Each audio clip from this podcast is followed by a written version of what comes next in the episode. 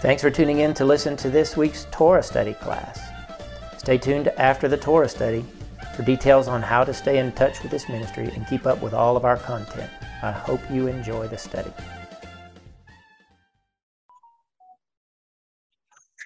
Shalom, everybody. We're back. This is the survey of the scriptures. We are in Shemot, Exodus chapter 28. And as I remember, we left off at about verse 30. So I'm going to pick up in 31 if that's okay. Okay. Um, we were talking about the ephod and the breastplate. You guys remember that? Mm-hmm. Yes. And you shall make the robe of the ephod all of techelet. Somebody tell me what techelet is. Blue thread. Sky blue. I blue. Sky sky blue. blue. Sky blue. Sky blue. All right. And it shall have a hole for the head in the midst thereof. It shall have a binding of woven work round about the whole of it, as it were the whole of a coat of mail, so it will not tear.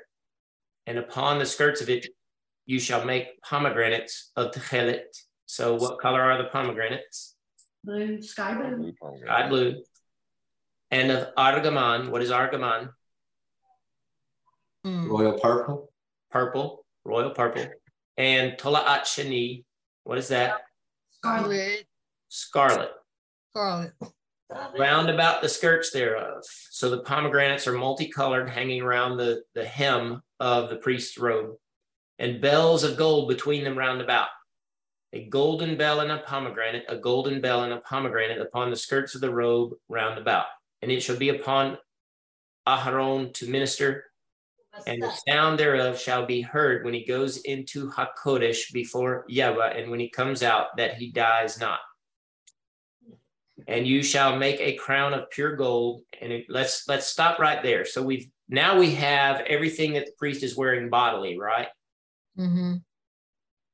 all right. My phone is ringing. Let me see if it's anybody. Nope. All right.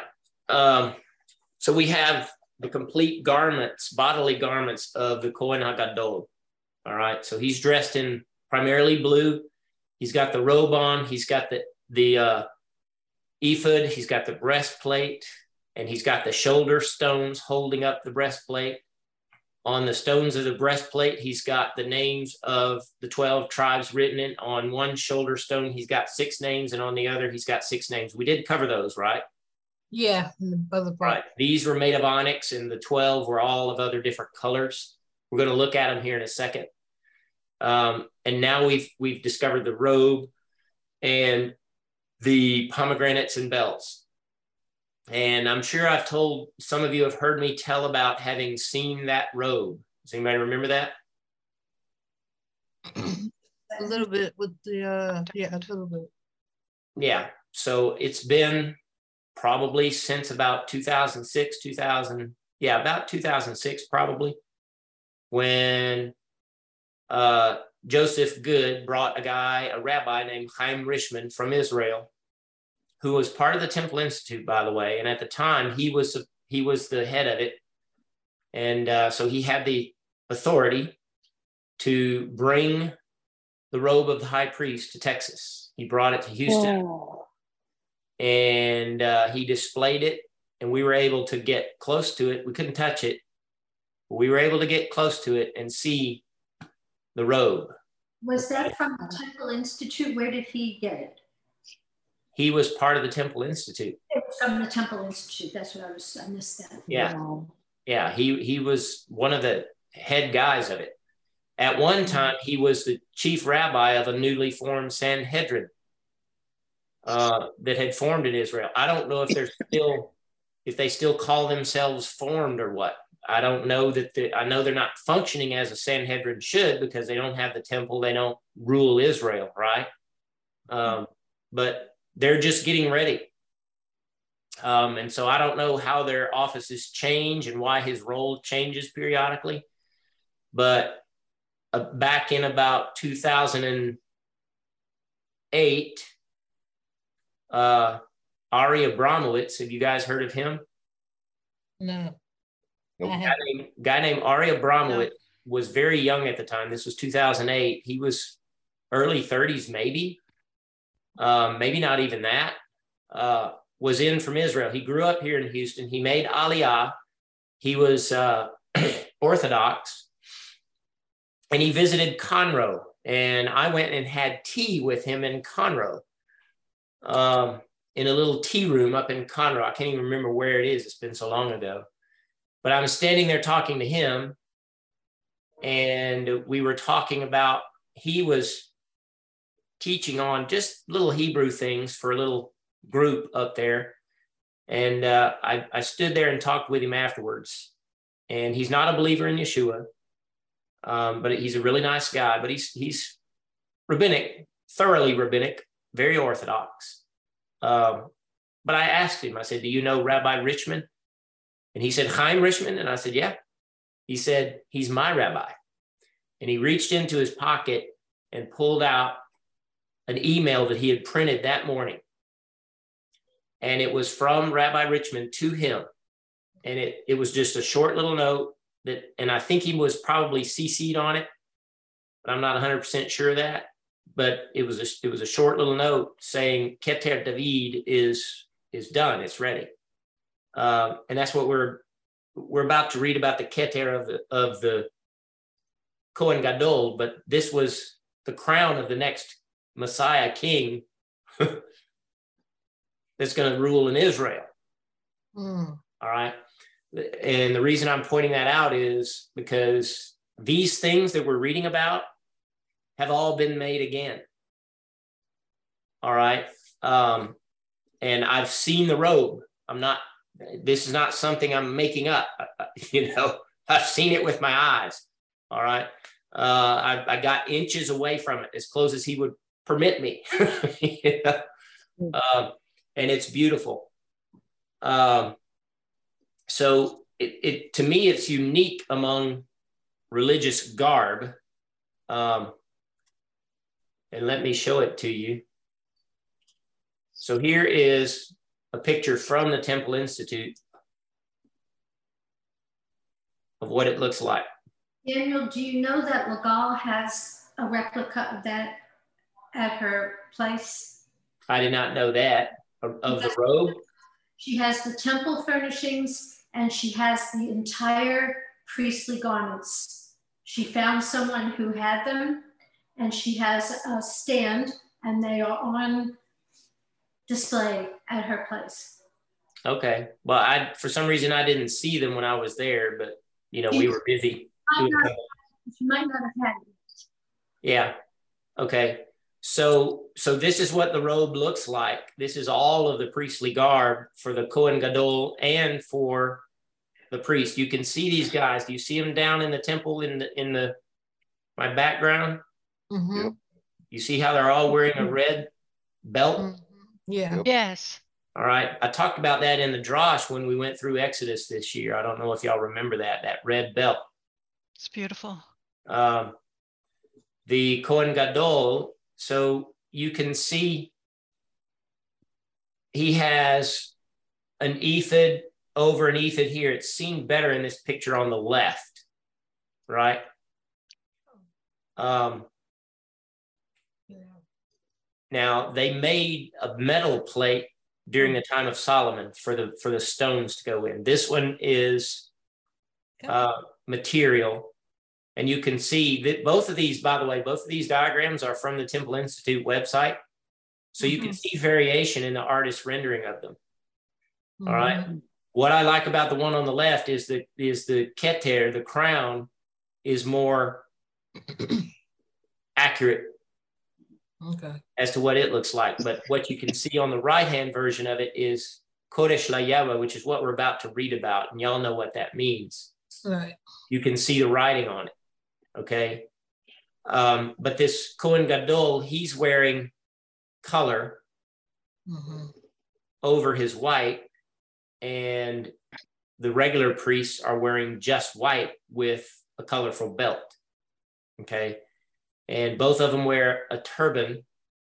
You can see that in the left, it kind of looks more like the guy on the on the left in in the right hand picture, whereas Mhm. this one looks more like a uh, sort of almost a a Sikh's turban. Mhm. Uh, which one is more accurate? I don't know. In my opinion, probably this one was more accurate. Um, this one here on the left seems to me to be the more accurate of the two. But the reason I pulled up the one on the right is because I wanted you to see more closely the regular priest's garments. Okay. So And that so- little, that, that mosaic thing that he has on on the right, that's just something that the artist just put on there? Uh, there is, it seems like there is biblical room for this. I just don't know if we've read it yet. Okay, Um, but we'll dig in and see. We haven't read about anything like that so far, correct? right. Right. What we did What hap- last week, I don't remember. I don't remember covering anything like that. It would be called an apron. All right. Mm, Um, However, the bottom of the guy's robe on to the right looks like it's more accurate to what we just read as far as the bells and the pomegranates and whatnot. you'd be surprised. The one that I saw looks more like this. Really. Not to the Yeah. feet, it's not all the way down, it's like a mini. Yeah. Because over on the right, the pomegranate here is more blue, whereas we just read that they're supposed to be blue, scarlet, and purple. Mhm. So you're going to get more of this color. This is the blue, scarlet, and purple in the under ephod. You see that? I Yeah. agree with that, but what I'm saying is I don't see, the- maybe just on this image, I don't see the. It's just the because bells. this one is blurred. This image is blurred because I had to grow it. Um, it's there. It's just not crisp enough. You know what I mean? These are more separated. Gotcha, yeah, yeah. So, so like I said, I think the one on the left is more accurate. So I'm going to cover up. I'm going to do that. Yeah, make it a little bigger. Okay. Make, you All right. can make it bigger, we, we, we good with it being bigger. So that to me is a better picture of what we're talking about. Now with the um with the shoulder with the shoulder um with well six stones on there. For some reason I saw it going out this way, but it's going this way on the the the uh holder of the ephod. These things, Yeah, where the stones are. I mean, Yeah. where the uh, on each shoulder with uh the six stones for each tribe.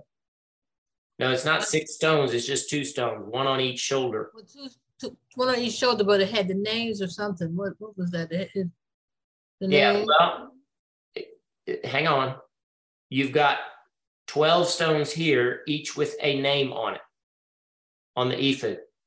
You've got one black onyx stone on this shoulder and one black onyx stone on this shoulder that you're just not able to see. And this one has six names on it, and this one has six names on it. That's reminiscent of Mount Ebal Okay, right, right. and Mount, uh, what's the other one? There's- Gerizim. Gerizim. The two mountains that are like this, Mhm, the faces of the mountains are like this and they speak to each other. Right. Six, six tribes on the one side, six on the other. mhm. All right. Um, so, but yeah, the, the stones that bear the name, there's one on each shoulder Okay. with six names on each stone. Joe, what you got? You may have kind of answered this, but when we read in the Hitgalut where Yeshua comes back wearing the, the I guess the ephod or whatever, it's got the stone the stones. When there's one name that no one knows but him, or is this a picture of what we're looking at? Is it the same kind of an image that they're trying to paint there? I think it is similar. Yes. He, it says he has on his vesture and on his thigh a name His written. name. King of That's. Kings and Master of Masters. Mhm. Um, so it's hard to say where what exactly that's talking about. You got to remember the, the the oldest copy of Revelation that we have is not in Aramaic; it's in Greek. So we're at the mercy of Greek translators there. Mhm, So um, the way that the way that the word vesture is used there is it's almost similar to a talit because it says he it's cast about him. And that's how we put on a talit. We just wrap ourselves in it. We cast it about us. So Right. this is more put on. You know what i'm saying? Yes, sir. so it's kind of hard to say what yeshua's garb is going to look like but is he not our high priest? Yeah. Amen. and certainly he wears a crown. Yep. And he is holy unto yah right Yes. Um, so the stones here are more about him bearing our names upon him, you know, bearing our burdens, carrying our judgment. Those things in my mind are more symbolic. The robe here itself is probably what had his name written on it, you know, King Melech HaMelechim, Adon HaAdonim. Um, maybe even on this part of it is where it's written. It's hard to say. Um, what I do know emphatically is he is our high priest and Amen. he is clothed.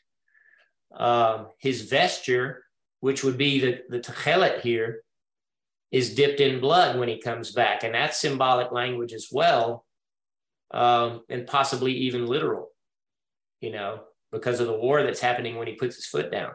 Mm-hmm. Yeah, that's what made me think about it because we're looking at a picture of the earthly high priest, but him being the high priest and kind of seeing the picture it brought that verse in mind. I'm like, hmm, is this maybe what we're looking at? I don't know. Yeah. Now I don't.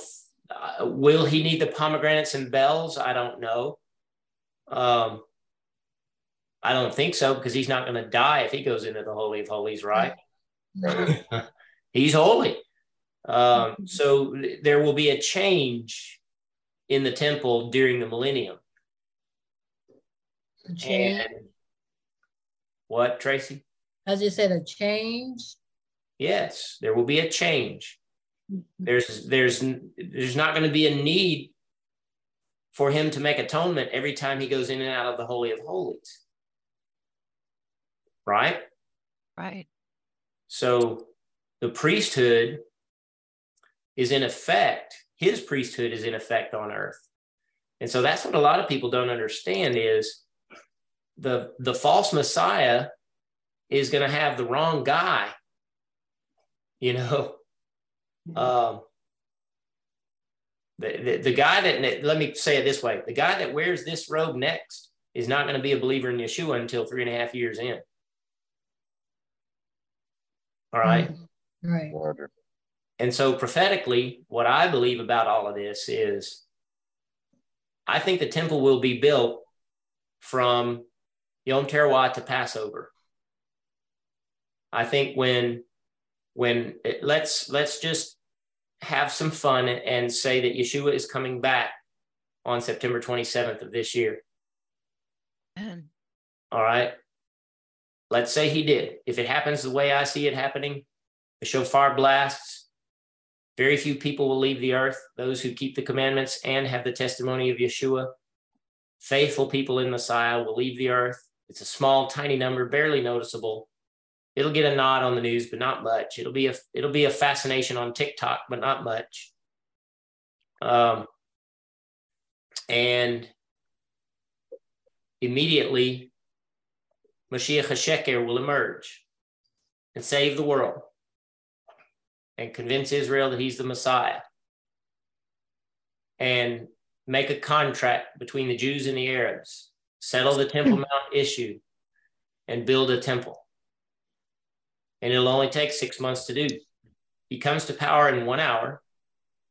Scripture is very clear on that. The whole world gets behind him. Scripture is very clear on that. Mm-hmm. He makes a contract between the Jewish people and the Islamic people to settle the, the peace issue. And that whole peace issue over there is not about Palestinians having a place to live. It's about Jews not being on the Temple Mount. All right. So the Temple Mount issue will be resolved. The Dome of the Rock will probably be destroyed by an earthquake uh, again, because it's been destroyed once by an earthquake. Um, and he'll build the temple take six months to do. He'll dedicate it on Passover when it's supposed to be biblically, biblically dedicated. And the high priest of Israel will stand there in this garb and minister with sacrifices for three and a half years, and they won't be forgiven. They won't get their miracles like they did. Why? Because it's all false. Because they're not trusting in Yeshua.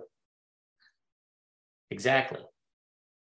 Three and a half years in, after three and a half years of the two witnesses powerfully testifying about Yeshua and being, you know, in the, the real people, the, the, those who do believe, who come to, who re, who wake up, you know, um, and become saved will be persecuted. And after three and a half years, those two witnesses will die in Jerusalem, be raised from the dead, and go to heaven in front of God and everybody. The whole world will see them, their rapture, their Natsal, right? And probably all of the souls under the altar at that point will be redeemed and rap, uh, resurrected. Um, and then the last war starts. And then that high priest will, will, will belong to Yeshua, but he's not the high priest anymore. He'll probably take his robes off because he'll be a believer in Yeshua. Are you with me? Yeah. Some of that is speculation. Some of it, I believe, is almost absolute. You know, I've looked at this for 35 years and examined that timeline. I can't see it any other way. So that's what is prophetic about this clothing is it's it's telling us it's telling us yes part of Yeshua's ministry and certainly uh, the ministry of him bearing the names of Israel. Our names are upon him. Um, he says there's one verse in the prophets where it says, I've inscribed your name in the palm of my hand. Mm-hmm. Remember that one? Oh, Yeah. yeah. Um, so, so it's, it's very, it's exciting to me to study these things, uh, these vestments and stuff. What you got, Joe? So you said something. I want to see where you're, why you get this idea, just because they can't finish a five, six mile stretch of freeway in six years, but you're saying for some reason they're going to build this whole temple from scratch in six months? Mhm. Yep. They're already preparing for it. They've They've already, got everything. they've already got every stone Wow. planned and all they, they're cutting it with lasers or high powered water cut fissure or something. They, they are, they are ready to go. Wow. Interesting. Uh, that all of this stuff, the point that I'm making about it is all of this stuff that we're reading about has been remade by the Jewish people in the last 50 years. They have studied everything out. The Temple Institute is in charge of it. Shelley and I and Tracy, we stood in the Temple Institute and saw the table of the showbread, the altar, uh, the the candlesticks, the, the the the vessels, the vases, the, you know, the pitchers and all. We saw it all. It's all there. They've- So they've already got the furnishings. They just need the building. That all they need is the building. They already have the robes. Got Mhm. you. I told you about the high priest robe. Well, Yep. it's been about 15 years ago. They started fitting Kohanim. They started, mm-hmm. they put out a clarion call to the whole world and said, if you are a Cohen, come to Israel to be measured for your robe and to begin to train. Wow. Right? They So- also, something about the red heifer too, right? Oh uh-huh. yeah, the, the Joseph Joseph Good has helped breeders know the specifications and examine red heifers, and they've successfully bred them repeatedly. Yeah. And they're constantly trying to keep one available just in case the temple is is built. Um, so the the only thing standing in the way right now is the Dome of the Rock. That's it. Right. And in the messianic community, there's all this garbage junk out there about the location of the temple being in the city of David or being over in Samaria or not not being on the Temple Mount. Right. I heard that.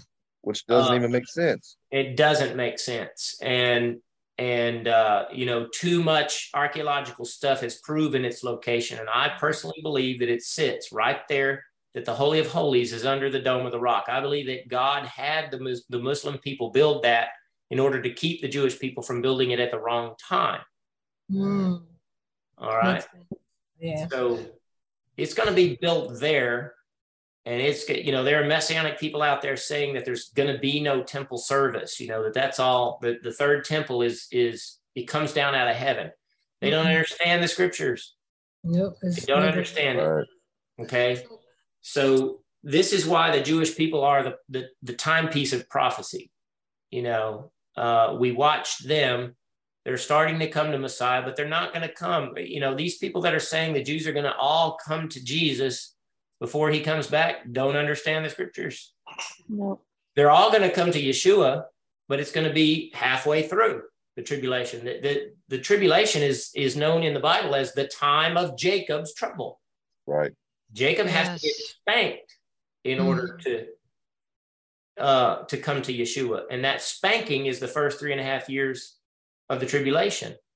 Hmm. And then they turn, they all turn, all of Israel. Mark my words, all of Israel will be saved. What you got, Tracy? So question, I'm, I'm sorry to go back, but you mentioned the millennial, that things would change in the temple Mhm. and he wouldn't have to make that atonement. But now, am I to understand that there are going to be actual physical human beings that aren't in resurrected bodies? Wouldn't they need atonement or how does that work? They would, but Yeshua wouldn't. So, but he wouldn't go in as the high priest no more? How, how would they get the atonement? They would get it. How do we get our atonement? Through Yeshua? Why would theirs be any different? Oh, I don't know. We get it right now, and we're in unresurrected bodies. Okay, yeah, yeah, We get it right now, and we're in unresurrected bodies. gotcha. So, Alright. so right, so that, so that has changed already, even, even though they were doing it after Yeshua had risen, but it wasn't, It wasn't Wasn't- acknowledged by God. right, yeah, so, so it's changed really already, right? Yes, absolutely. Hmm, But but but the reason I said it will be, there will be a change is because when the Jewish people start temple worship again, mhm, they're going to do it like it was in the old days, and they're they're hoping for atonement by those sacrifices. And the high priest is only going into the holy of holies once a year. The point that I was making is Yeshua doesn't need that permission or that atonement for himself. That's the point that I was making. Okay. All right. They were making blood sacrifices, and so were Messianic Jews in the, in the second temple, right? Mm-hmm, Paul made sacrifices in the temple, right, right? But it wasn't for atonement. gotcha. It was to fulfill righteousness and to do what God said to do. Um, our high priest will be here at that time. He's going to tell us what we're going to do. I'm just saying it's going to be different. Okay, All right. So um, that's the point of studying these in a little more depth, I think. Any questions or thoughts before we move on?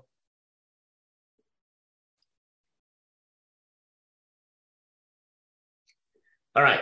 The sound thereof shall be heard when he goes in unto Hakodesh, the, the holy, the set apart place, the holy place before Yahweh and when he comes out that he dies not. And you shall make a crown of pure gold and engrave upon it, like the engravings of a signet, Kodesh unto Yahweh. Kodesh la Yahweh.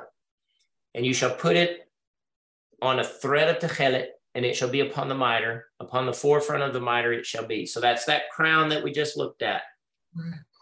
On the front of the mitre. That mitre is that headpiece that he wears, and it's got a crown wrapped around it and tied in the back.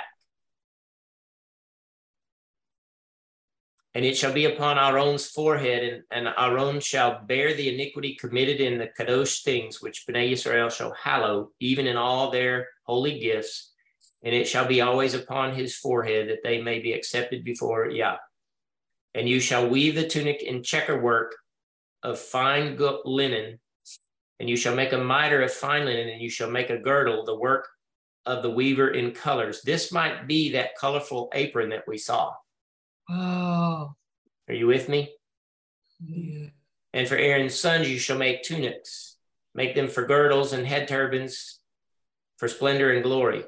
Put upon Aaron your brother and his sons with him, and shall anoint them and confirm them and consecrate them that they may minister unto me in the Cohen's office. So let's go look at that for a second. so that's what the uh, Proverbs thirty-one woman is selling to the merchants. She sells girdles to the merchants. Yeah, we'd have to look at the word to make double sure, but I think so. 41.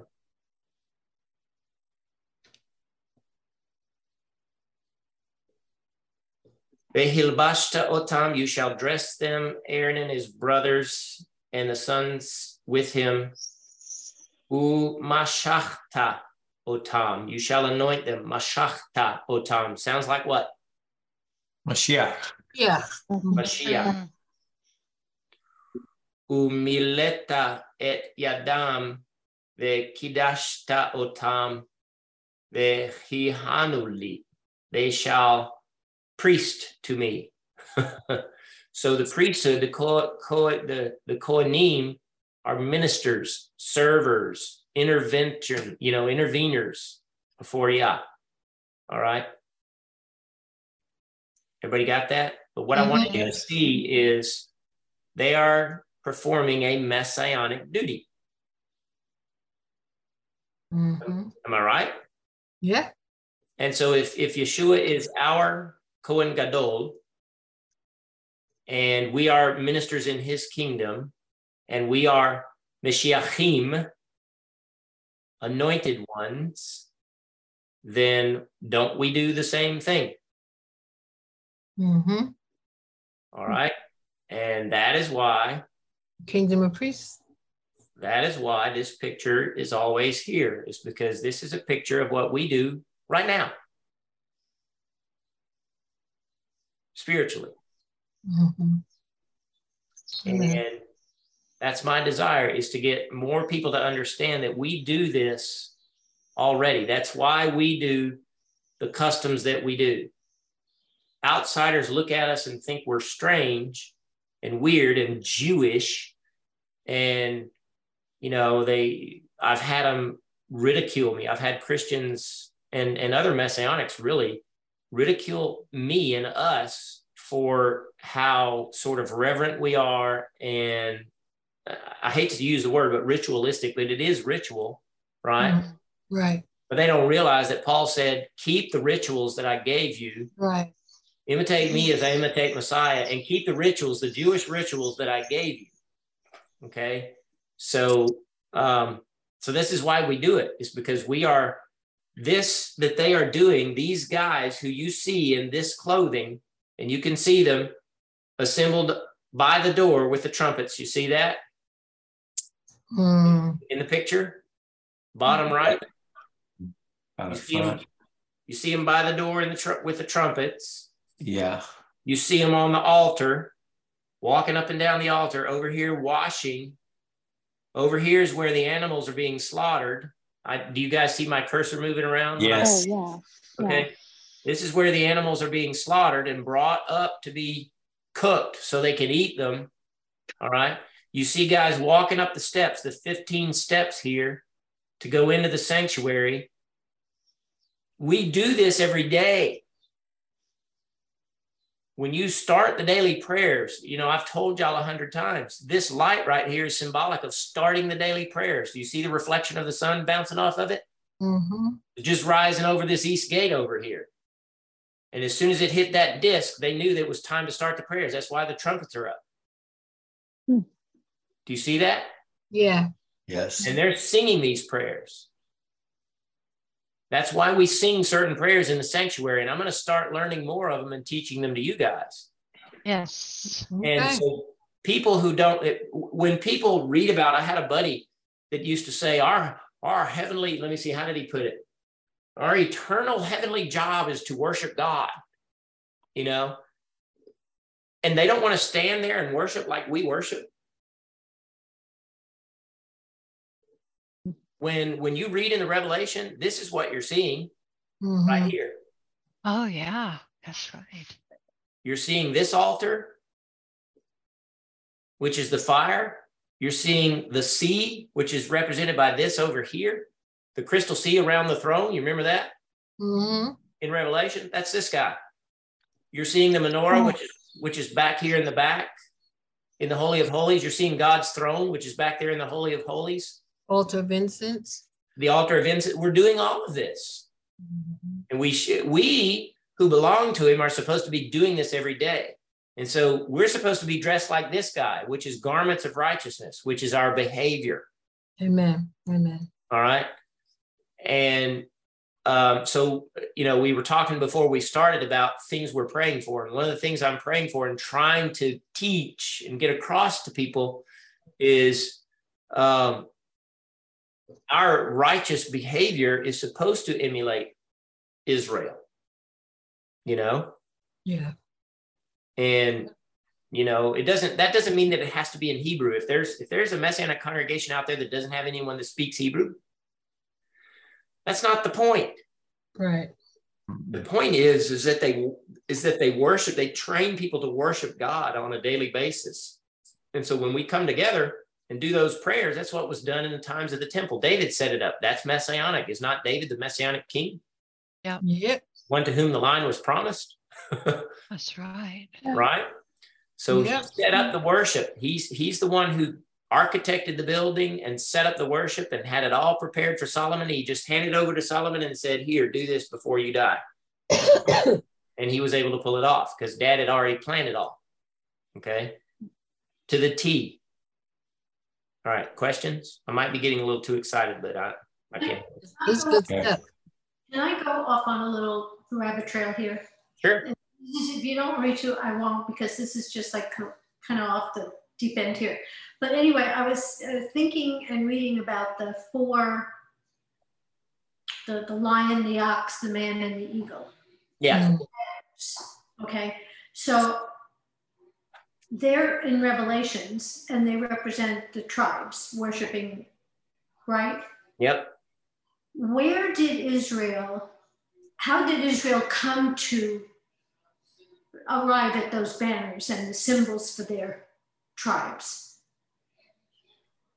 They wrote it down probably about a thousand years ago, but it was handed down orally and all of their handed down stuff. No, I mean originally, because it was the tribes in the desert that had the, the banners, am I correct? The- Yes, the- you are. So I've wondered that. At that time, where, how did they establish those symbols for themselves? Well, originally they were given to the 12 sons at Jacob's blessing.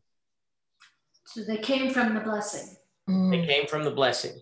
Came from Jacob's blessings. Yeah, so the tribe of Judah is the lion tribe. The tribe of Reuben is the man tribe. The tribe of Ephraim, or Reuben, yeah, Ephraim is the calf tribe, and the tribe of, of Dan is the eagle. The, the problem is Dan's was originally a serpent, but when they made the banners for the camps, they made Dan's an eagle. And I believe that was apropos because Dan is no longer part of the camp of Israel, but the camp of Dan is. Are you with me? Mm. Because there's two other tribes in that camp. Yeah. And, Right. the, serpent, and the serpent is taken out of the way. And that's why I believe that the, that the mess that the false Messiah will probably be of the tribe of Dan. He'll be Jewish, but he'll be of the tribe of Dan. Hmm. That's my belief. I Hmm. can't prove it, but I have a strong suspicion of it because of what what Jacob said to Dan and what Hmm. Dan did. And what it says that Dan will do, he will, he will be an adder in the path and a serpent in the way, biting his brother's heels. Well, that's the Hmm. false Messiah. And I've told you, I believe that the false Messiah will come from Turkey. Have I not? Yeah. Well, Turkey is ancient Greece. And I think I've told y'all this before, but Shelley started the rabbit trail, not me. Um, the Spartans, the ancient Spartans of 300 fame, wrote a letter to Israel, the priests of Israel, back in the, I think about the first century, and said, Hey, we're your brother Dan. And Israel wrote back and said, Yeah, we know. How y'all doing? And that's all it was. Mm. And so I think there will be somebody descended from that area that will be Mashiach HaSheker. Um, It's interesting. I thought I had that uh, graphic. And if it's not too much trouble, if you could send me that, I have searched every book I have and I I, can't. I was I was just looking. I was just looking for it in my files. I never I know I had it and I've looked in every book. That's why I got off. I can never remember where I kept it. Well, that's my problem too. I've looked through all my pictures, I've looked through all my books, all my papers. So you're saying that exchange was documented between the Spartans and Israel? Yeah, Josephus documented it. Wow. Okay. Cool. Wow. Huh.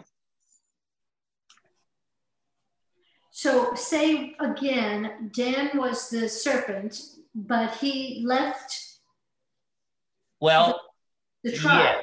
yes, yes. In the book of in the book of Revelation, he's not in the census. Right. and it was predicted that he would be cast out, sort of. And so Dan and Ephraim were the two tribes where false temples were built in northern Israel. And Dan and Ephraim are the two tribes you do not see in the census. Mhm. So where do you think the eagle came from? I think that it probably was put in place at the time of the book of Numbers.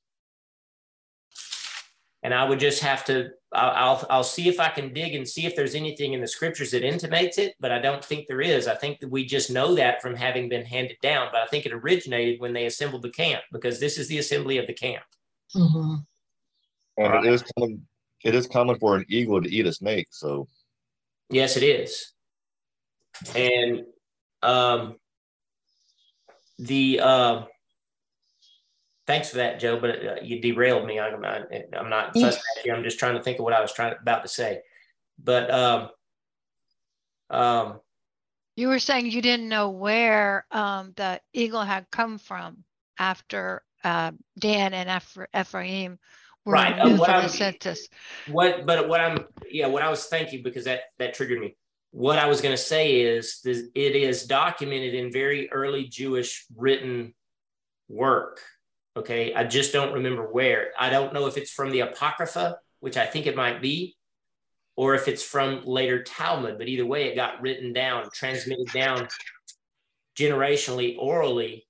Those guys had mammoth memories. The, the, the ancient Jews had mammoth memories. They remembered everything. It's all they did every day was remember, remember, remember. And so, but they had to finally write it down because they got scattered. And when it got written down, that's where it first got documented. Okay. But it originated, I believe, when the camp assembled. And that's basically what the literature that does talk about it says is these are the banners that were over the four camps eagle, lion, Mhm. bull, and man. Okay. And so the earliest document that we have is the book of Revelation. it got documented there for sure. right? Yeah. Okay. So Thank I you. will send this file. Thank uh, you. Just send me a note if I don't do it soon. Okay. All right. And you shall put upon the breastplate of judgment, Ha'urim. We already did that. All right.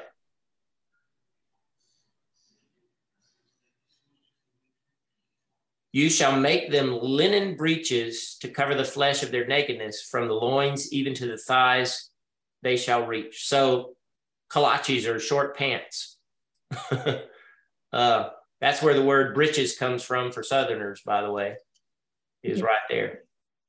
Um, and they shall be upon Aaron and upon his sons when they go into the Ohel Moed, or when they come near unto the Mizbeach to minister in the holy place, that they bear not iniquity and die. It shall be a statute forever unto him and unto his seed after him. So that's just the, the underpants that they had to wear under the tunic so that um, they're covered. Obvious reasons for that. Any questions? All right, we'll plod on. You shall minister, you shall do this to them that they minister me in the priest's office. Take one young bullock, two rams without blemish. Matzot, what is matzot? Unleavened. Unleavened bread. unleavened bread, and cakes unleavened, mingled with oil, wafers unleavened, spread with oil. Of fine wheat flour shall you make them. Put them in one basket and bring them in the basket with the bullock and the two rams. And Aaron and his sons you shall bring to the door of the Ohel Moed, and shall wash them with water. You'll make take the garments, put upon Aaron the tunic, the robe of the ephod, the breastplate, the band of the ephod, set the mitre upon his head, the crown upon the mitre, take the anointing oil and pour it upon his head and anoint him. All right, I want to read verse 7 in Hebrew. Velakachta et shemen hamishcha veyatzakta al. Take the oil of anointing and pour it out. So that word gets translated as anoint, and it's not false, but it it literally means to douse. And the point that I'm making is, is this is a big old jar full, and I have to pull my hands down smaller than I'm actually trying to show you. Huge jar. We've seen them. Do you, does anybody remember, with honesty, the the the vials that we saw in the temple? Mm-mm, I don't. No. Yeah, significant. it's a significant amount of oil that they. I mean, they just poured it on. And you got to remember that oil had spices in it, right? Mm-hmm. Beautiful smelling spices. Is that the horn too? What they refer to as the horn? Yes, Okay. that's what. Uh, that is what Shmuel Samuel Samuel used to anoint David was a horn, which would literally be the horn of a ram made into a cup, basically Right. filled with oil. But that's also a lot of oil. A ram's horn is huge, all right? Whether it be straight or curly, they're huge. They can hold a lot of oil, all right? So the point being is that to anoint someone is to douse them with it. And this is what, this is the word that is used in Psalm 23, if I'm not mistaken. Yan Mashach Yahweh Ti Levaser. Oh, that's that's the wrong thing. Uh, let's go look at it. And while you're doing that, and also somewhere else, I think it said it, it and it ran down his beard. So Psalm 133. We're going to look at that too. Okay.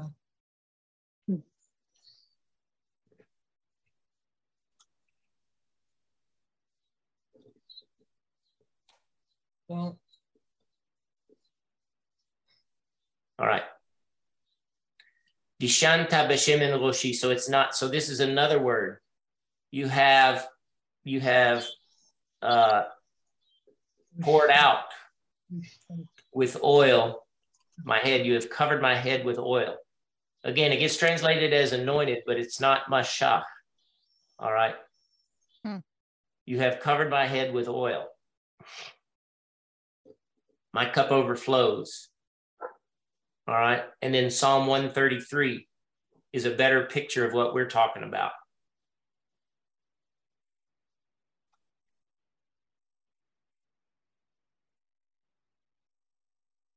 I'm in the right. That's 33. one thirty. Yeah. That didn't look right.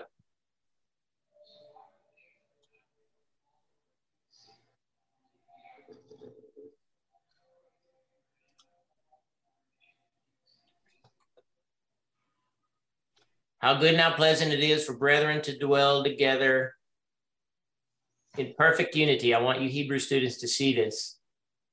Gam yachad, Mhm. gam yachad. So also. Also together. Also, unified would be a literal translation, but gum is a flexible word. Remember what we just talked about tonight? Yeah. Gum is a flexible word. So here it's it's it's adding to the unity. It's it's perfecting, it's magnifying the unity. Oh. All right. So not just a lackadaisical unity. You all wait, yeah, we're all together. Um, this is similar to what the concept is when they were assembled in one one accord. That's not a Honda, by the way. Mm. That's perfect unity. Perfect unity. Should have been a Honda. It's magnified unity. It's- Gum. Gam yachad. It's spiritual unity. It's the unity of anointing, and that's what this psalm goes on and describes. Kashim and hatov, like the precious oil on the head, descending down upon the beard, the beard of Aaron, hmm that Um, descends upon the collar of his garments. We just read about that collar. What is that collar made like? Does anybody remember? We just read the word. It's like a thicker, like a broad, uh, it's like an epaulet that's, but it Yeah, but what what was the word that we used? I I started to emphasize it. Maybe I should have, but I figured you. I did emphasize it with inflection, but I didn't describe it. I was hoping that when I emphasized it, that someone would ask if you didn't know what it was. Do you remember the word? It's an ancient armor. The collar embroidered like mail, M A I L, mail. Oh, oh, yeah, yeah. That's chainmail of a coat of armor. All right. The pro- the point being is he wasn't supposed to be able to tear that baby. All right. There's no room for heartbreak in unity. You see what I'm saying? Right, and that, but that, that in the context of how people mourned or how they expressed grief. Exactly. mhm. Exactly. There's no room for that in the brotherhood. We shouldn't be having to mourn how we treat each other.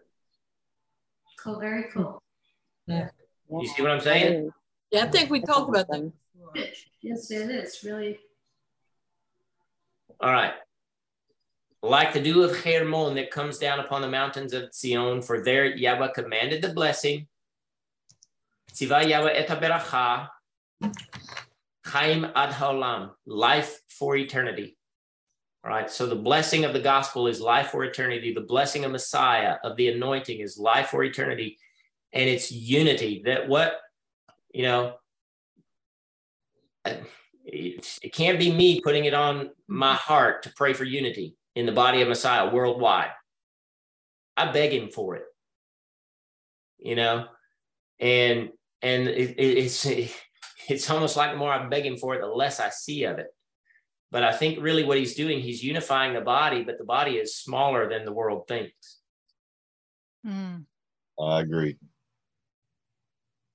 He's unifying his body, but it's a tiny body in in regard to in comparison to the world. The, the, the you know the, the the priest is one man out of six million. Mhm. Are you with me? Yeah, So, and I, I and I think that's who, that is who gets to partic- participate in the Natsal as one body, not all these many, you know, all these churches over here that are vying to protect their man-made doctrine. Yeah. You know, it's one group of people who are following Yeshua, mm-hmm. and I'm not saying that's us alone. I'm saying it's a small number. They're out there. We just got to find them. Joe. Well, so we can qualify that with, yeah, there's one body, but there's lots of believers, but scripture says even the demons believe. So Exactly. are they the body? No. Exactly. So, um, and we can't point the finger and say who's who. And I don't like to use a broad brush and condemn every Christian. Um, and and I, I I try to reiterate over and over there are lots of believers out there that don't walk like, we walk, but they are believers and they're saved and they have His Spirit. Um, and they're some of them are actually are part of His body. A lot of them are part of His body, right? But a big, huge chunk of them are not, in my opinion. Questions or thoughts? Well, I keep thinking that um, the body, uh, Noah was eight people out of millions. so that was the body at that time. Out of So out of billions. Yeah. Um, y'all want to go there? I don't know if I told y'all I had that spreadsheet that Doug made. oh, do you? Oh, do you? let's see, let's go. I have it. Let's go. I know you were talking about getting it again. I didn't know you actually had it. I had it. I just have to find it. it might be in here. Let me look. Yep, there it is right there. So just to give you you and listeners background information, hopefully it'll work because this spreadsheet is 20 years old. I don't know if it'll carry into my Mac version of Excel.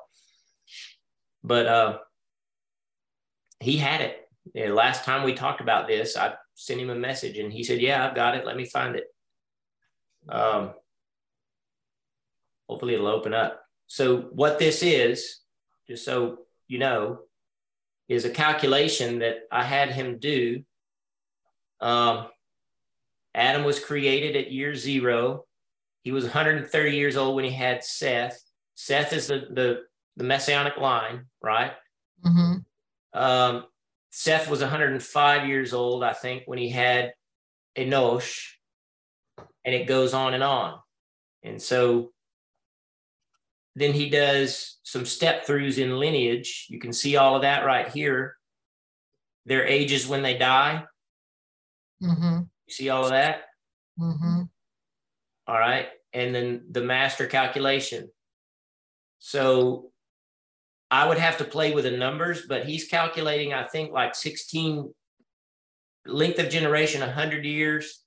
I don't know what ALE is. I'll have to ask him, but in these in these numbers is a number of kids per man and wife for as long as they might be bearing children. And we had he had parameters. Do you see his formula up here?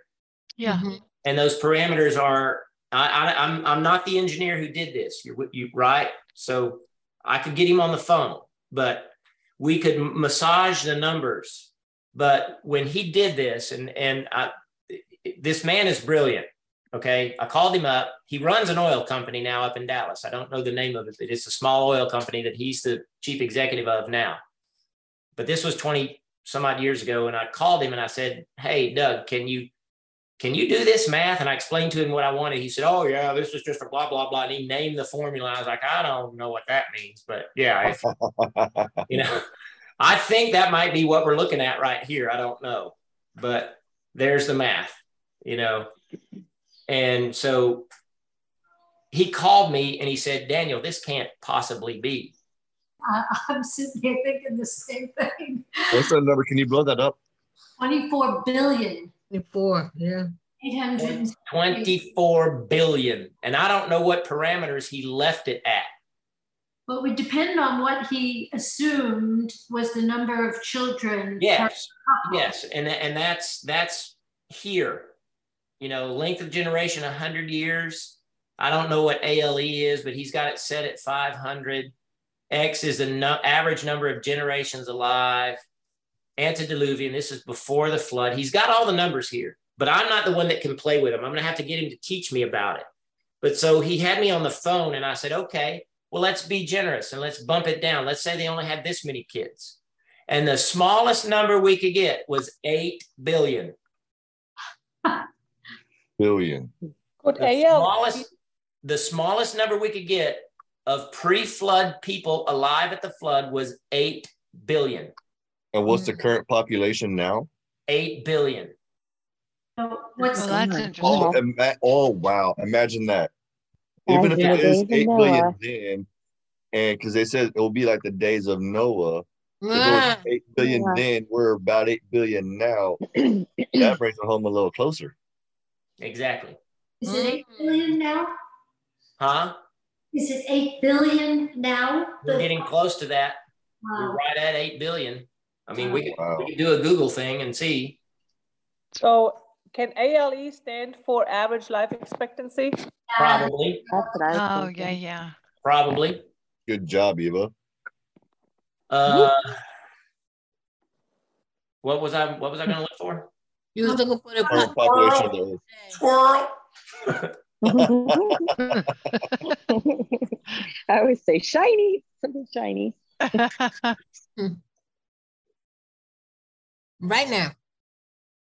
Seven point nine seven billion. So we're right at eight. Wow. Right at eight, yeah. Now, here, here's the kicker.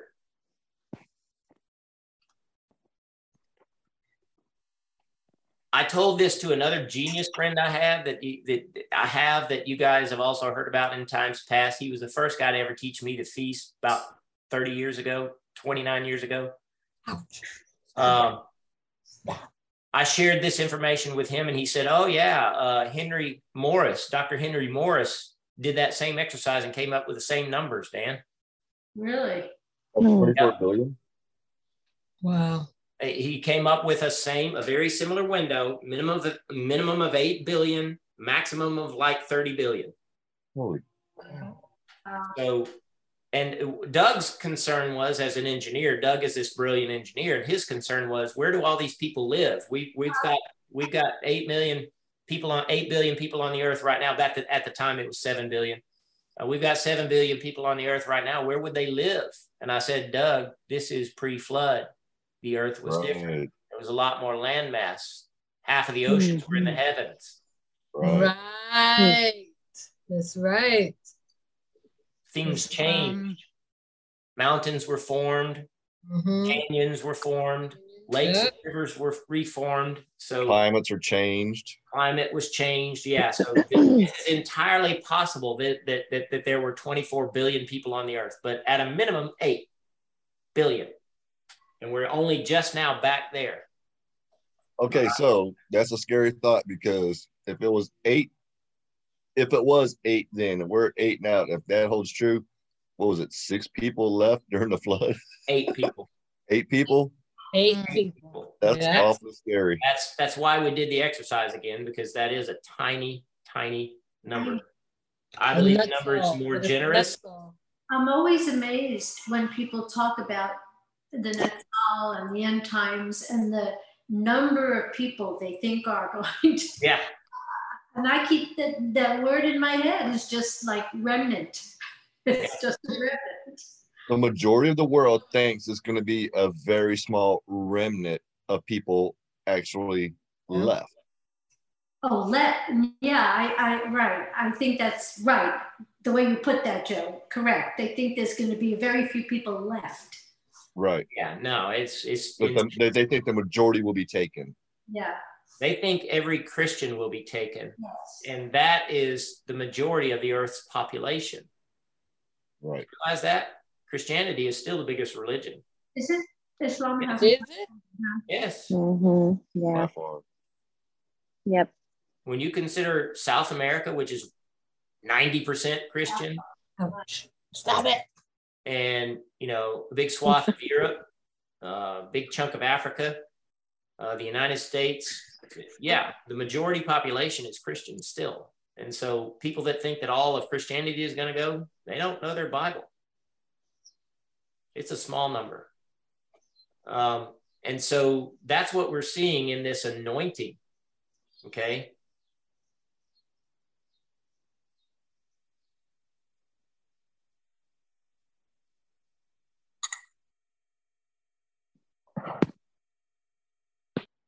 You shall take the blood of the bullock and put it upon the horns of the altar with your finger. Pour out the oil at the at the base of the altar. All right. So what we're talking about, all of this killing of these animals goes on down there at that bottom left corner of my screen, where the where the wash basin is, right in front of the altar. That's where all of this is going on. So they're going to do a bullock, and then they're going to take a ram, and Aaron and his sons are going to lay the head, their hands on the ram. They're going to perform smicha, right? And you remember from Techilat Hadavar, the basics, the elementary principles of the word that smicha we're all supposed to understand. And that is the laying on of hands. And of Mhm. course, everybody today is victims of charismatic laying on of hands, where, you know, they've gotten to where they slap people with their jackets and, and, you know, and Shanda blow on 'em. and blow on them. And yeah, and it's all poppycock um, the laying on of hands is for, in this context, the smicha is the transference of sin off of the supplicant, the person bringing the offering onto the ram. And in this case, in specific, it's Aaron and his sons doing that to atone for themselves. They're transferring their iniquity, their sin onto that animal who then dies in their place. So, this is the picture of a substitutionary sacrifice. Uh, and the method of getting the atonement is through smicha, the laying on of hands. And so, how do we? We can't physically reach out and touch Yeshua and make him our sacrifice, right? Or Right. can we? We can through prayer. We pray. We call on his name. We we we cleave to him with Mhm. our soul, our spirit, right? We confess him. We confess it. That's right. Yes. and that's what we're doing is is that is a spiritual performance of smicha the, the leaning upon that's what smicha means is to lean upon all right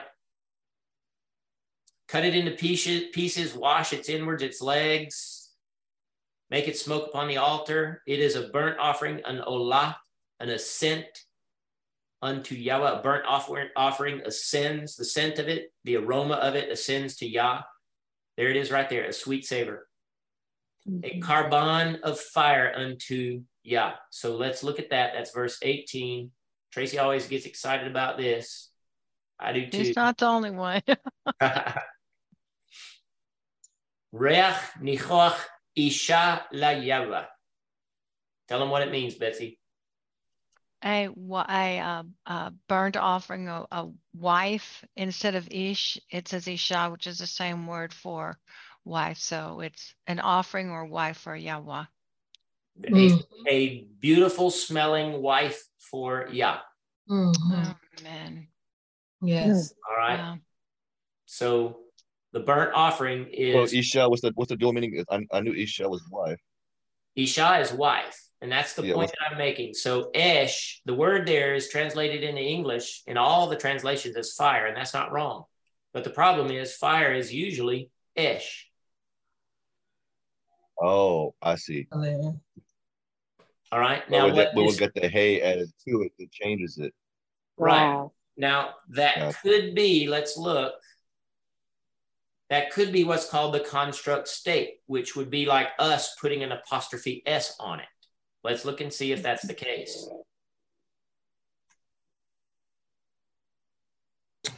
What you doing? Now, I think I've looked this up before and it wasn't. Fire, flame, military, woman, wife, spouse, spelled exactly alike. Do you see that? Mhm. Oh, yeah. A military fire. All right. Now let's do this. So if you got a wife, you got a ball of fire. The, the plain and simple word for fire, just so you know, I'm not blowing smoke, pardon the pun, is esh. Esh, not ish. Right. And even the construct state is just esh. Mhm. You see that? Yes. So Isha is a special spelling of, of the word for fire. Yes. right? And it's exactly the same as wife. And I can't unsee that. And I don't think it's a coincidence. When you consider that the burnt offering only ascends, it doesn't get consumed in that sense. So that's got to, in the natural, for us to see, like if we were to see a regular fire and see this fire, for it to be spelled this differently with the different meanings behind it, it would actually look a lot different from what we consider to be a campfire or a barbecue. It would be a totally different type of thing. And I think the key, the, the, the distinction that makes it this kind of fire versus just esh is this right here, reach nichoach. And that is a sweet, savory aroma. Oh, That's what makes it a different kind of fire. It's because Abba is enjoying the aroma of it, Mm. Enjoying the aroma of of, of the ascent. It's an olah, which means to ascend, literally. It, it- to burn means to to saraf or to esh, or there's other words for burn, but olah, which means burnt offering, olah means ascend, does it not? Mhm. Yes. That's the oh, yeah. that's the feminine version of ole, the person who ascends to read at the bima. Right? Yes. So that's the point that I'm making is the bride is ascending here. Yeah. it's a picture. Well, because you would think a burnt offering burns some meat. It don't smell so good. Right. Well, they put some spices on this baby and it smells good. And it's But not it's like- burnt to it's not burnt to a crisp, probably. but he's he's uh savoring the uh the aroma of his bride to be his chosen people i don't know i'm i'm i'm just digging and thinking out loud because there's a lot in that yeah, there is. All right. Saturday.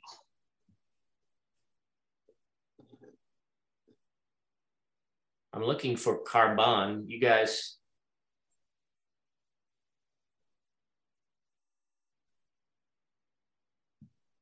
Uh, Vehicrata et kol ha'ayil hamizbecha Ulahulayawa Hikarta. Hiktarta. All right. Somewhere it was called korban, but you guys know what korban means. It means to draw near, right? Mm-hmm. All right. Okay, where were we? Sweet savor. There's korban. There's korban right there. Yeah, I was uh, hoping that. Oh, that's in verse 25. That's right. That's I was looking in the wrong spot. 25.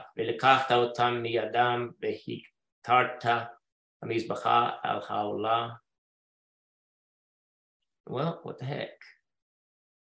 Korban is not in that verse. It does say katat. Yeah. Hmm. Oh, well. All right, let's go further. I'll look into that and see why that's there hmm. at some point. Where were we? 25.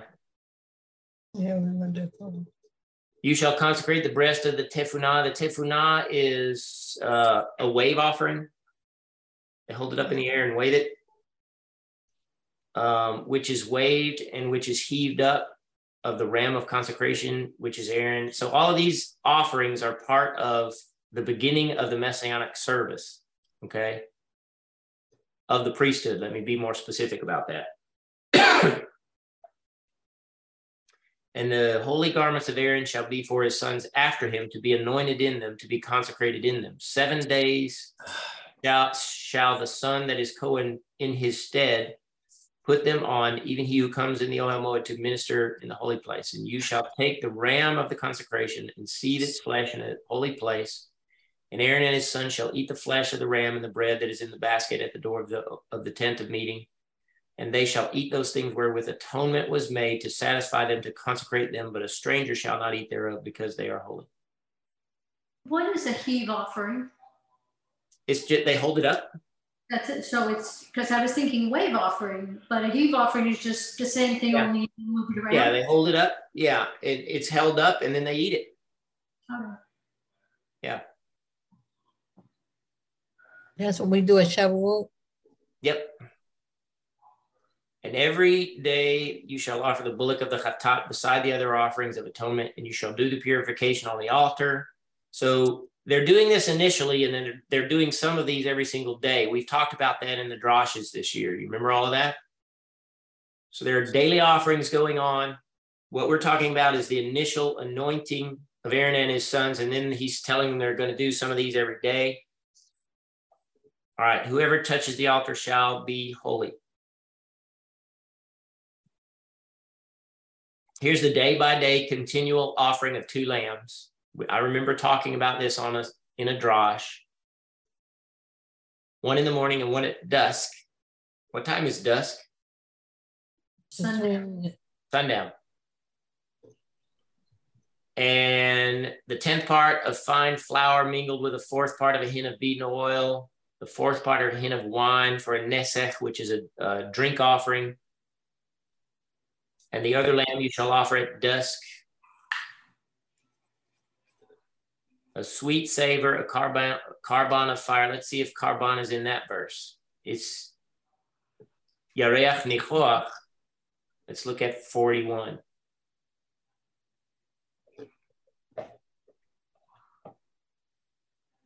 Bain ha'arabaim is dusk. What does that literally mean? Bain ha'arabaim? Son of the, the son of the It's not son of. House. It's not house. Not it's not Bain, it's Ben. Ben. Oh, bang. It's bain. Between. Between. Between the evenings. That's dusk. All right. Like the mincha of the morning, you shall do it. You shall make it le uh, reach nichoach, a sweet savor. Yishaleyava. So korban is not in there. So that must be just an inserted word. I might have to look at that. Mm. Mhm.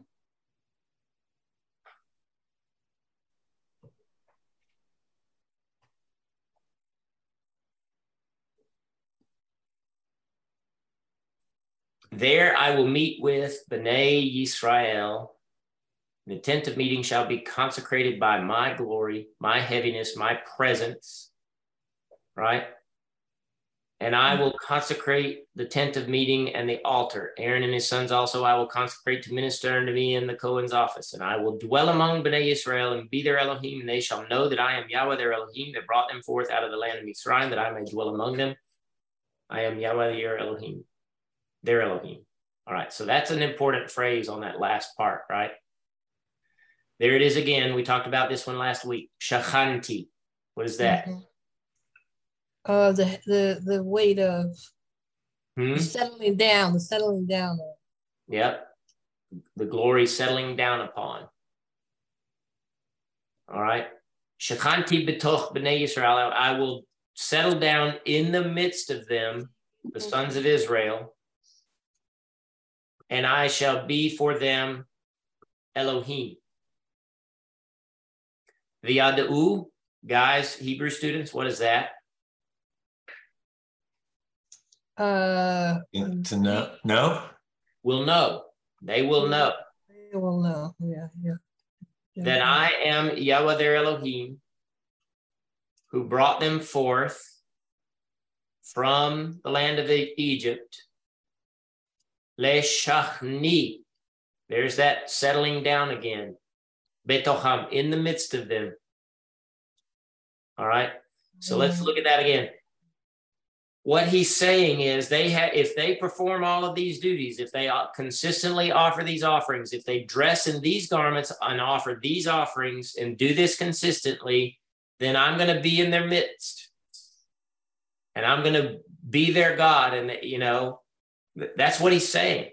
And so why is it any different for the congregation, what most people call the church, which is better said, the, the congregation. Why is it any different for the congregation that we shouldn't be doing the same kind of ministry, right? Every day, Yeah, every day. That's that's why I pray the daily prayers. Is because we live in this building spiritually right now. Do we not?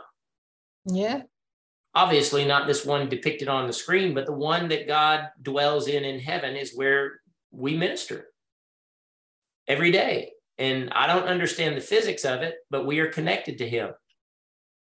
And just like there is a court of nations out here where Gentiles can come and worship God, yeah, there's other believers outside of this. There's other people outside of this. And then the whole world is out there, Yeah. you know?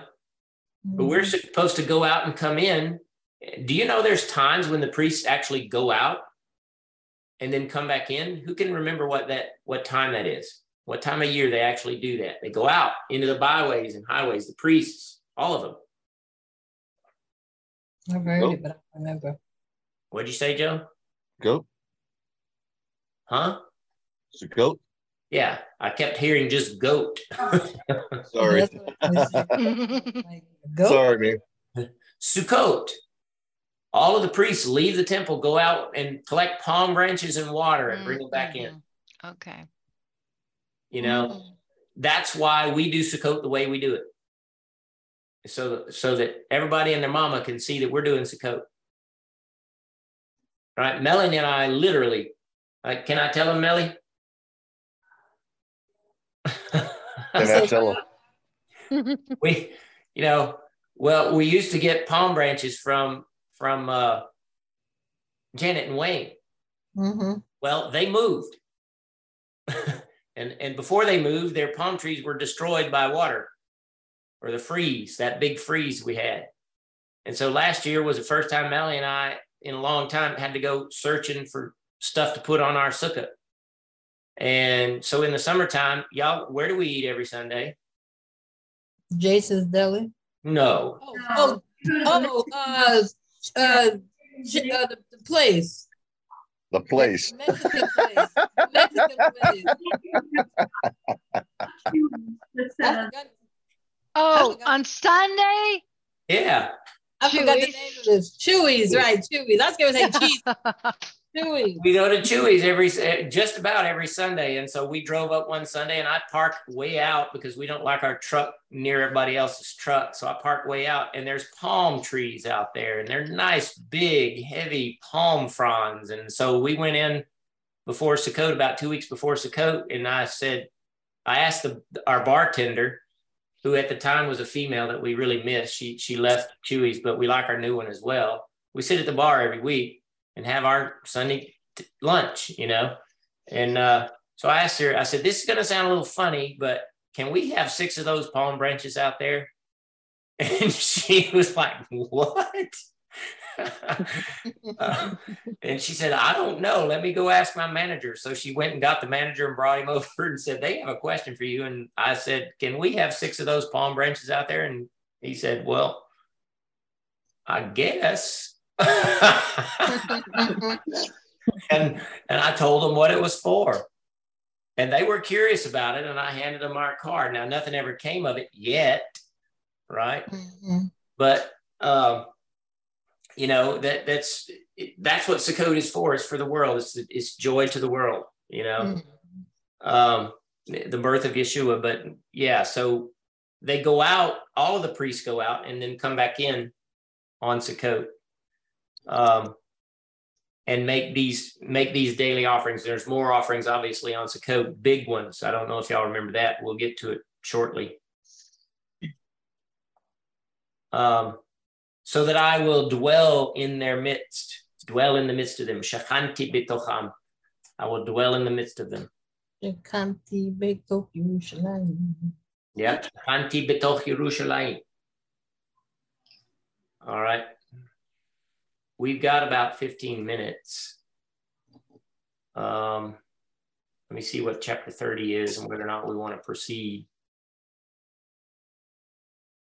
I suppose we could do the incense.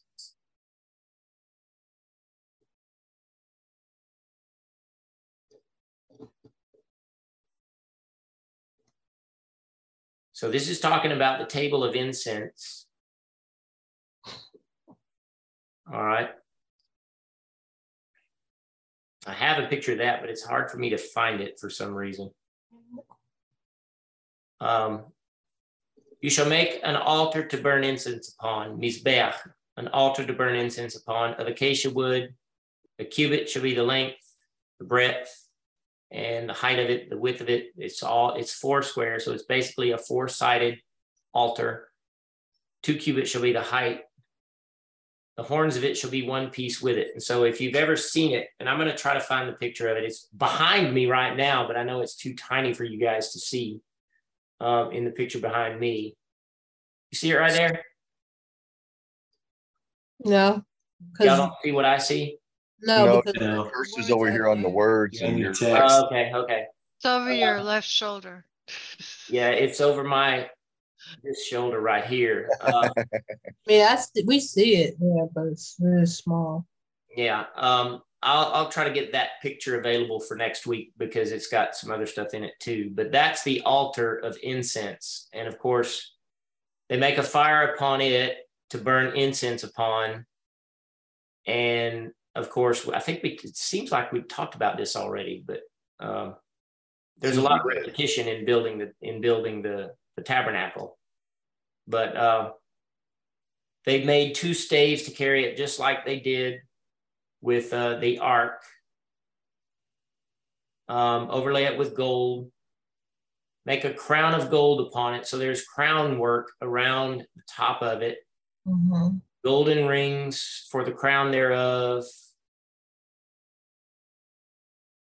Staves of acacia wood overlay with gold. Put it before the parochet. There's the parochet behind my head, that really tall curtain. Mm-hmm. All right, so it sits in front of the curtain, in front of the Ark of the Testimony, before the atonement seat of the testimony, where I will meet with you. Aaron will burn incense of it and sweet spices every morning when he dresses the lamps, he'll burn it. And when Aaron lights the lamps at dusk, he shall burn it, a perpetual incense before Yah throughout your generations. No strange incense thereon, nor olah, nor mincha. You shall pour no nesech thereon. So no drink offering. No, the only thing that burns on that altar is incense. All right. He'll So make atonement on it, on the horns of it on Yom Kippur. And you see that again over in Leviticus 23 and other parts of Leviticus. For you shall do it throughout your generations. It is holy unto Yah. What you got, Tracy? I was just asking about no strange incense. What what would that be considered? The wrong ingredients. Oh, okay. So he gives the ingredients for the incense in another place. And so the wrong recipe for the incense, Okay. don't burn that on there. All right. So it's very specific. It's frankincense and myrrh. And I think even, I can't remember uh, other spices that go in that incense. And it's kind of similar to the same spices that go into the anointing oil. Yeah, Joe. So if we could find those ingredients, would it be wrong for us to just to have some of that just in our homes? Like Yes, it would. it would be wrong? It would be wrong. Okay. We're only supposed to make it for the temple. Now, what would not be wrong and what people do do is to put some of them together. Oh, I see. So you And start getting a sense of what that smell might be like, but we're not supposed to duplicate that recipe. No. Right. Okay, 'cause so you don't have the exact rep- re- recipe, but you can have a close approximation. You can get, you can do some of it. Yes. Now, Gotcha. the rabbis probably have their version of what that means because they're the ones selling anointing oil out of Israel that has some of those frankincense and myrrh are the two big ones. If you put frank, I like those anyway because that's what Yeshua had. hmm You know, frankincense and myrrh together smell wonderful. Has anybody ever smelled it? I've got some frankincense oil. Long yeah. time ago. I Yeah. have, yeah, I have the oil. Melanie and I keep a jar of it. I think we still have some, but it smells great. Um, again, you know, we use tiny little sums of it to anoint things around here, but anointing a, a person was a. I ain't got that kind of money. Okay, so let me ask you that because that was something I was thinking about earlier. Um, there's a lot of times, and I've done it myself, where we take those anointing oils, the frankincense, the myrrh, whatever that you get. Worst case scenario, we've even taken olive oil because we had nothing else and prayed over it and anointed stuff. But that's, you know, whatever we did back in those days is what we did, right? But um, I guess that's something that is still, I guess, legitimate where we can still do that. Like we can anoint people and things with those oils and we're just not dousing them with it. Absolutely. Um, if you look in the book of James in chapter five, it says, Is anyone among you sick? Let him call the elders of the congregation and let them anoint him with oil. And I'm, I'm paraphrasing, obviously, but the prayer offered in faith will raise him up and his sins will be forgiven. So James was writing probably to Jewish people, but outside of the boundaries of the temple. So, yes, it's proper to use oil in congregational settings. Absolutely. Um, Melly and I still do it. Um, we don't do it like we used to do. you know, how many of you made little crosses with your oil? Yep. Mhm. Yep. we don't do that. We pour. We don't. We don't dab. We pour. Um, and if we anoint things, then we just wipe. You know, Yeah, yeah. um, or sprinkle. Take it, take and dip it in your fingers and sprinkle. That's what it actually says to do there. Hmm. Um, so, um, but yes, it's proper to do. Absolutely. And, um, you know, I can remember I was slightly more mature when, certainly not, this has been 25 years ago when my brother was struggling uh, and was still around. And we, I went to his house and anointed his house and, and prayed. And he slept harder than he ever had for like a week until he went back into the bars. You know, he lived under the protection, spiritual protection until he violated it, you know, and then his life went right back to the way it was. So, and I say that to say that there is power in it, you know, not to dismiss what Christians do, because even though they have the form of it slightly wrong, a lot of them are doing it with good intent and the right heart and the right purpose. And God honors it. I've seen him honor it. Anybody else? Yep. Oh, yeah. Absolutely. So why wouldn't he honor it for us? Absolutely. And we can't get haughty about the fact that we're doing it differently and better, you know. I do want to be more accurate in it and because I want to be more successful at having the faith to do it more often and not wondering if it's going to succeed, but knowing it is, knowing that it's, it's going to do exactly the will of God, you know. Uh, so yeah, it's proper to do. Absolutely. Anything else?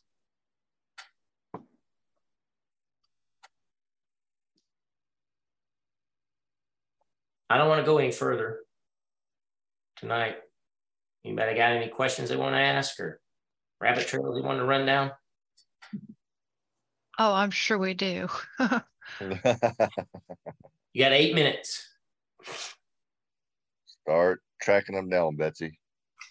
Well, I liked I liked what you said a moment ago, or what you read, I should say, where it seemed like Abba was saying, "Do these things, and then I am going to take." Uh, I don't, I can't quite remember it, but like I will take care of you, or um, something along those lines. Do you recall? Well, yeah, he said he's going to be in their midst. Okay, there you go.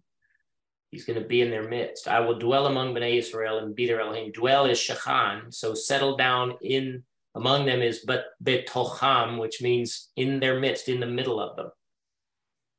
All right. What did Yeshua say when two or more gather together in his name? Mm.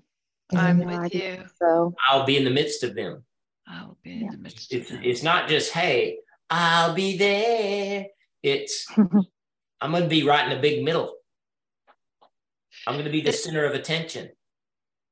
Is that almost like too what you were saying about how um, you know we're we're we're we're hoping for unity, echad, that we're meeting in the heavenlies through our prayers by Yeshua. That in this in the sense of Him being with us is could just kind of like being we're with Him. It's both. Well, absolutely. Um, I mean, we can assemble if we don't do it according to His ways. He's not showing up you know, that's you know, and I hate to bring it up, but it's it's the best example of it. That's why I walked out. That's why I walked out. God was not there. He was not there. And y'all know what I'm talking about. Roger. If we're not behaving the way he wants us to behave, he's not going to be there. Yeah if we're behaving the way he wants us to behave, it is a promise. He will be there. And that's, you know, that's what I'm pushing for and praying for is that when we mm-hmm. go in our doors and assemble as a congregation, that we are so well behaved that Yeshua is the first one to show up. You know, that that he meets people's needs, that he reveals himself to strangers that might come in, that he mends people's hearts, that he causes people to to be able to to want the the power from him to put down their issues whatever it is alcoholism sexual problems you mm-hmm. know drug addiction whatever it is that they that they that they get it when they're there and they can we just have to be right you know and the congregations are not doing that because people of faith struggle with the same dadgum issues as worldly people do and it's sad Mm-hmm. And some of them don't even struggle with them, they just live in them and are content to do so. You know what I'm saying? Mm-hmm. Well, we we people are lied to that it doesn't really matter what they do. Exactly. But it, I mean, like, think about a family, a family unit. If the kids are jumping on the sofas and throwing food on the walls and acting crazy, mom and daddy send those kids to their room. Uh, we understand that, but and we understand when children are being good and they're playing with their toys or they're reading their book and they're talking kindly to one another. Everyone can dwell together, and somehow we can't make that jump between our Abba and heaven and our behavior towards one another. That we mm. should dwell peaceably and well and in proper order so that we can all be unified. Right. I mean, to me, it seems obvious, but it was certainly not an understanding I was ever taught. Um, I've learned it through like lessons today, where Abba makes it clear what he he expects certain things from us, and it to some to, to we were almost taught to think God doesn't expect anything of you. It doesn't matter to him. All all that matters is, you know, the the the death, burial, and resurrection of Yeshua, and that is the ultimate thing. Everything in the whole universe turns on that. But He wants more from us, That's and right. it's sad that we haven't known because it's a joy to to operate on whatever little bit you get. It's such a joy to be able to to to to seek and try to be obedient. Absolutely. You know, and and uh, the the main thing is in my mind is our obedience declares Yeshua to the world. Yes. Our obedience declares righteousness, the glory of the gospel to the world. Um, it's it's the obedient who are honored before God. You know, it's just like you said, if you have disobedient children, you know, I'll, I'll just go ahead and say it. Shelby won't mind. She knows it's true. You know, she got to the point where she was just contentious at Shabbat. And I finally told her, don't come down because we had a two story house. I said, don't come down. And that, that provoked her more than anything to want to be at the Sabbath table. Whereas before she was fighting being there, you know, mm-hmm. and and it's the same it's the same way. If if if you don't go to the sanctuary the the inner sanctuary in the Natsal, you're going to want to be there right? Oh yeah. Mhm. at the next opportunity you're going to want to be there. Am i right? Oh, yeah. and that unfortunately that's where a lot of believers are is they're going to get sent to their room on earth. You know? Don't come to the sabbath table if you're messing you know if you're just cantankerous you know what you got joe Uh, three things. One, when Tracy raised her hand, she was able to put a black paw up there. I got a yellow Homer Simpson one. That's weird. Uh, that's that's like well, I got a Homer Simpson hand, but yellow hand. but but Uh, number number two is uh uh what you were saying, Betsy, is like I've always told people that if you can people say they can't understand the relationship with us and God, if you can put that all together in the sense of like a of a human family, then you can understand concepts a whole lot easier. When I explain godly things to people, I always try to bring it into a family type atmosphere. So I think that's pretty well spot on. But the third thing is, I never really thought to explain it this way, Danny, like you just said, but we keep talking about our confession of Yeshua. And they say actions speak louder than words. And whenever you said that right there, that what we do is our confession of him, our declaration our declaration. Yeah, you said you said declaration, but that our actions being our declaration, that is by how we act is a louder confession than what we could ever say with our mouths. That's pretty that's pretty profound right there. That's a good way to put some of that stuff to get people to understand, I think. yeah well that's that's why i do everything i do. I mean i've i've i had a kid ask me just today what why do you wear that thing on your head? You know and they're expecting some religious reason. And i told them i said i believe in god. And i acknowledge it reminds me that he's above me and that i have a crown waiting for me. And i want that crown. I don't want you try to take my keeper we're going to talk. I want my crown in eternity, you know, and it gives me it, and and I move on, you know. Um, but you know, that's why I wear TTO. That's that's why I do the thing. That's why I worship on the Sabbath. Yeah, I know the whole blinking world works on worships on Sunday, but God's word says to worship on the Sabbath. And my alignment with his word glorifies Yeshua. I am reflecting Yeshua by worshiping on the Sabbath because Yeshua worshiped on the Sabbath. As was his custom. I become a reflection of him and not religion. You know what I'm saying? I'm not doing it because Jewish people do. I'm doing it because one Jew did. You know? Amen. Exactly right. That's a good way to put it. I'm not doing it because the Jews do it. I do it because one Jew did. I got to remember that. Yeah. That That is- reminds me of you saying how uh, when Yeshua told his uh, follow his disciples or his talmidim to uh, follow him, you you explained he meant like follow what I do, like Absolutely. be like me. Absolutely. That's the primary thing. Good spot to end. Avinu Malkeinu, in the name of your son, Yahweh Yeshua Mashiach, we do give thanks for your word. Uh, we ask you to correct our error. Um, we uh, trust you to teach us in your ways and in your truth, and we ask you to be with us for the remainder of this week and for with all of our congregants. We thank you for the things that we get to rejoice in and praise you for that have happened that you have done this week, uh, reminding us that you are watching over us and hearing our prayers. We thank you, thank you, thank you for that. And we glorify your son Yeshua for it. And we ask you to be with us, Yeshua, when we assemble on Shabbat. B'Shem Yeshua Mashiach. Amen. Amen. Whew, thank you, Daniel. And Yeah, Lila Tov, everyone. Thanks for tuning in to listen to this week's Torah study class. In the description, you'll find all the links to our website and social media content.